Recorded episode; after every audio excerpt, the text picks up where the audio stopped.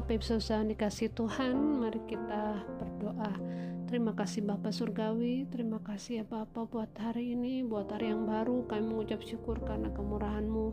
Dan hari ini Tuhan, kami mau sekali lagi Tuhan untuk datang kepadamu. Biarlah firman-Mu membaru hidup kami, berbicara kepada kami secara pribadi. Dalam nama Yesus kami berdoa. Amin. Ya Bapak Ibu Saudara, kita sampai melanjutkan ya atau melanjutkan renungan seri renungan khotbah dari kitab bilangan. Dan hari ini kita sampai di bilangan pasal 5 nah untuk bilangan pasal 5 ayat 1 sampai 4 itu bicara tentang peraturan mengenai orang-orang yang najis. Lalu kemudian ayat 5 sampai 10 tentang peraturan mengenai penebusan salah. Lalu ayat 11 sampai 31 itu judulnya judul perikopnya adalah hukum mengenai perkara cemburuan saudara. Ya ini menarik ya. Masalah cemburuan saja diatur oleh Tuhan ya di dalam Alkitab. Nah Bapak Ibu perlu uh, perlu mengingat bahwa konteks daripada kita bilangan adalah perintah-perintah yang diberikan kepada bangsa Israel selama mereka di, di padang gurun ya Bapak Ibu ya. Jadi um, Bapak Ibu harus pahami itu terlebih dahulu dan selalu mengingatnya mengingat konteks ini ketika membaca kitab bilangan.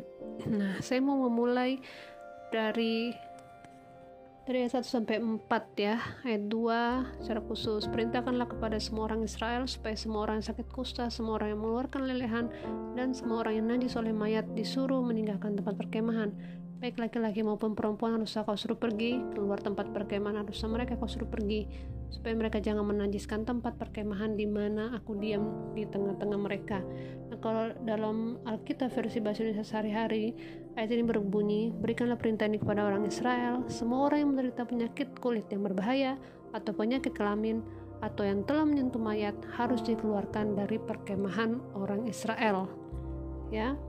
Nah, eh, alasannya di ayat 3 dikatakan supaya mereka jangan menajiskan tempat perkemahan di mana aku diam di tengah-tengah mereka. Nah, Bapak Saudara, inilah perintah kepada bangsa Israel pada masa itu, yaitu waktu mereka di padang gurun, ya. Uh, Bapak Ibu Saudara, apakah ini artinya Allah tidak mengasihi semua orang yang sakit? Bukan, Bapak Ibu ya. Nah, ini perintah yang secara khusus diberikan kepada bangsa Israel, ya, dan kita harus pahami bahwa uh, itu yang Allah mau pada mereka pada waktu itu tapi yang menarik adalah ketika ketika Yesus datang ke dunia, dia mengatakan bahwa aku datang untuk orang bukan untuk orang sehat tetapi untuk orang sakit ya. Aku datang uh, untuk orang berdosa ya. Dan Yesus menunjukkan dan uh, mendemonstrasikan kasih Allah yang begitu besar yang mau menerima siapa saja. Ya jadi kita perlu memahami bahwa Allah begitu mengasihi seluruh umat manusia. Dia tidak memilih-milih. Namun waktu kita membaca bilangan pasal 5 ayat 1 sampai 4 kita melihat bahwa perintah ini secara khusus diberikan kepada orang Israel yang ada di padang gurun, yaitu bahwa mereka yang uh, berpenyakit kusta atau penyakit kulit berbahaya, mereka yang uh, berpenyakit kelamin dan yang telah menyentuh mayat. Nah, ini karena memang hukum Yahudi Bapak Ibu ya. Dan mereka yang disuruh meninggalkan tempat perkemahan. Apakah mereka boleh kembali? Saya rasa waktu uh, ada ada peraturan juga untuk orang yang sakit kusta ya atau penyakit kulit. Jika mereka sembuh mereka harus menunjukkan diri kepada imam-imam. Setelah dinyatakan sembuh maka mereka dapat kembali. Nah bapak ibu uh, itulah aturan yang ditulis di ayat 1 sampai 4 bapak ibu. Nah mari kita melihat. Ya saya lompat dulu di perikop terakhir yaitu pasal 11 dan seterusnya hukum mengenai perkara cemburuan ya menarik ini ya Bapak Ibu. Nah kalau di dalam kita bahasa Indonesia sehari-hari judul perikop ini adalah peraturan tentang suami yang mencurigai istrinya ya. Saya mau baca ayat 12 dan 13 yang kiranya bisa memberi kita uh, gambaran ya mengapa ada peraturan seperti ini ya Bapak Ibu. Namun saya membacanya dalam Alkitab versi bahasa, bahasa Indonesia sehari-hari Demikian firman Tuhan ayat 11, 12, dan 13. Tuhan menyuruh Musa memberi peraturan-peraturan ini kepada orang Israel. Boleh jadi seorang laki-laki mencurigai istrinya. Ia menyangka istrinya itu tidak setia kepadanya dan sudah mencemarkan dirinya karena bersetubuh dengan laki-laki lain. Tetapi suami itu tidak mempunyai kepastian karena hal itu dilakukan istrinya dengan sembunyi-sembunyi, saksinya tidak ada dan ia tidak tertangkap basah. Atau boleh jadi seorang suami mencurigai istrinya padahal istrinya tidak me nyeleweng ya. Saudara yang dikasih Tuhan perhatikan bagian ini ya. Bagian ini mungkin muncul mungkin karena mengapa Allah begitu concern ya atau begitu peduli bahkan sampai hal rumah tangga ya. Uh, saya berpikir apakah memang di tengah-tengah bangsa Israel saat itu memang ada permasalahan masalah rumah tangga yang modelnya seperti ini? Ada suami yang curiga ya suami yang curiga bahwa istrinya menyeleweng namun tidak ada bukti dan tidak ada saksi. Pokoknya curiga aja begitu bapak ibu. Ada nggak ya bapak-bapak atau laki-laki yang seperti ini? Nah lalu kemudian bisa jadi juga masalah rumah tangga yang terjadi adalah memang betul ada wanita atau istri yang berselingkuh. Nah ingat bapak ibu saudara bangsa Israel itu lama hidup ya ratusan tahun di Mesir di antara orang-orang yang tidak mengenal Allah dan mungkin sekali bangsa Israel terpengaruh terpengaruh perilaku-perilaku orang Mesir yang keji di mata Allah. Salah satunya adalah perselingkuhan atau perzinahan. Kemudian kecemburuan yang tidak tidak yang tidak beralasan bahkan berlebihan. Nah, mari kita melihat ayat 15 29 sampai 30 Ayat 15 bilang seperti ini, ya, kembali ke Alkitab terjemahan baru, maka haruslah orang itu membawa istrinya kepada para imam. Ayat 29 saya bacakan, itulah hukum tentang perkara cemburuan. Kalau seorang perempuan telah berbuat seron dan mencemarkan dirinya padahal ia dibawa kuasa suaminya, atau kalau roh cemburu menguasai seorang laki-laki, sehingga ia cemburu terhadap istrinya, ia harus menghadapkan perempuan untuk pada Tuhan dan imam harus melaksanakan seluruh hukum ini kepada perempuan itu. Laki-laki itu akan bebas daripada salah, tetapi perempuan harus menanggung akibat kesalahannya jika ia memang betul melakukan perselingkuhan ya atau penyelewekan. Oke, Bapak Ibu Saudara yang kasih Tuhan. Apa yang dapat kita pelajari dari ayat-ayat ini?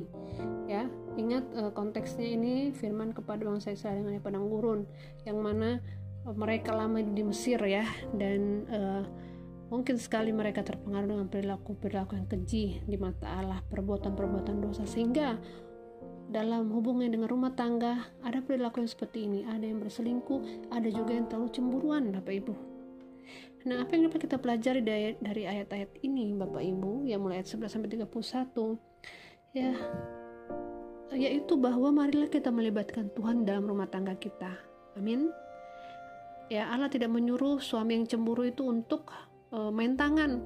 Allah tidak menyuruh suami yang cemburu itu untuk uh, berbuat semena-mena, sesuka hatinya main hakim sendiri tidak. Tetapi dikatakan bawalah kepada Tuhan perkaramu, ya. Uh, pada waktu itu dengan perantaraan para imam, ya. Bawa dan biarlah imam yang akan uh, melakukan apa yang Tuhan suruhkan kepada kepada permasalahan rumah tangga tersebut, saudara. Jadi libatkanlah Tuhan di dalam uh, situasi rumah tangga, khususnya ketika ada perselisihan, ketika ada tantangan, ya bawa kepada Tuhan, datang kepada Tuhan.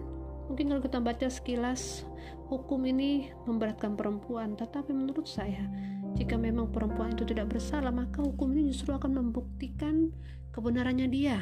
Ya Bapak Ibu, silakan membaca ayat yang ke-28 ya. Apabila perempuan itu tidak mencemarkan dirinya melainkan ia suci, ia akan bebas ya dan akan dapat beranak. Nah, saudara yang dikasih Tuhan, uh, inilah perintah kepada bangsa Israel. Nah, mari kita melihat perikop kedua yaitu ayat 5 sampai 10 Bapak Ibu Saudara. Peraturan mengenai penebusan salah.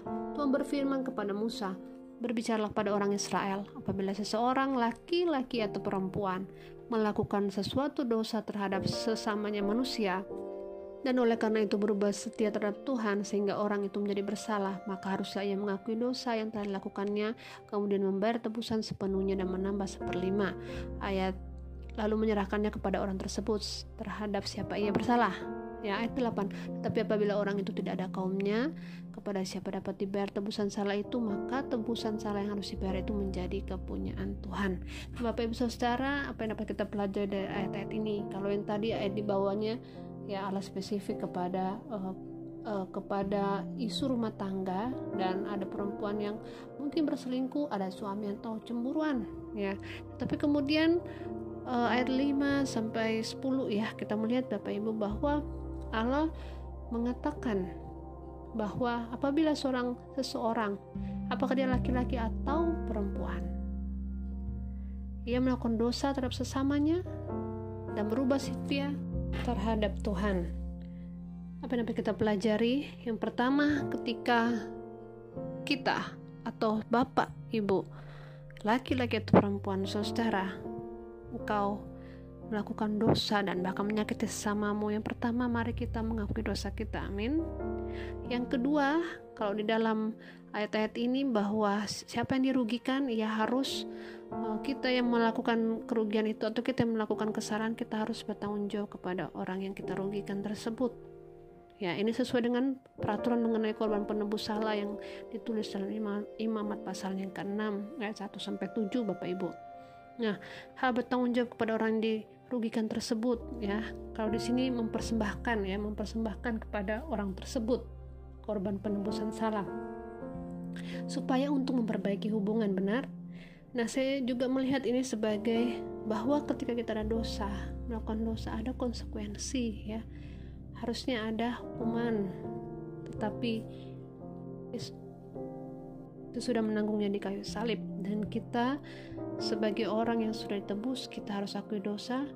Sekaligus juga kita memperbaiki hubungan jikalau itu berkenan dengan sama kita. Terlebih lagi kepada Tuhan memperbaiki hubungan. Ya kemudian yang ketiga kita terus terus datang kepada Tuhan. Persembahkan korban kita yaitu hidup yang menyenangkan Tuhan. Saya mau mengakhiri renungan ini dengan membaca uh, satu kitab dalam PB perjanjian baru yaitu 1 Yohanes 1 ayat 9 bunyinya demikian jika kita mengaku dosa kita maka ia adalah setia dan adil sehingga ia akan mengampuni segala dosa kita dan menyucikan kita dari segala kejahatan. Amin Bapak Ibu, mari kita berdoa. Terima kasih Tuhan Yesus yang baik. Kami datang kepadamu Tuhan apa adanya, terbuka di hadapanmu jikalau ada yang masih hidup dalam dosa, Tuhan ampuni kami, Tuhan lepaskan kami, dan ingatkan kami senantiasa setiap hari bahwa kematianmu sudah cukup menebus hidup kami dan supaya kami meninggalkan dosa-dosa kami. Jikalau ada yang mengalami pergumulan dalam rumah tangga, Tuhan hadirlah dalam rumah tangga kami. Pulihkan kami Tuhan. Di dalam nama Yesus kami menyerahkan hidup kami. Haleluya. Amin.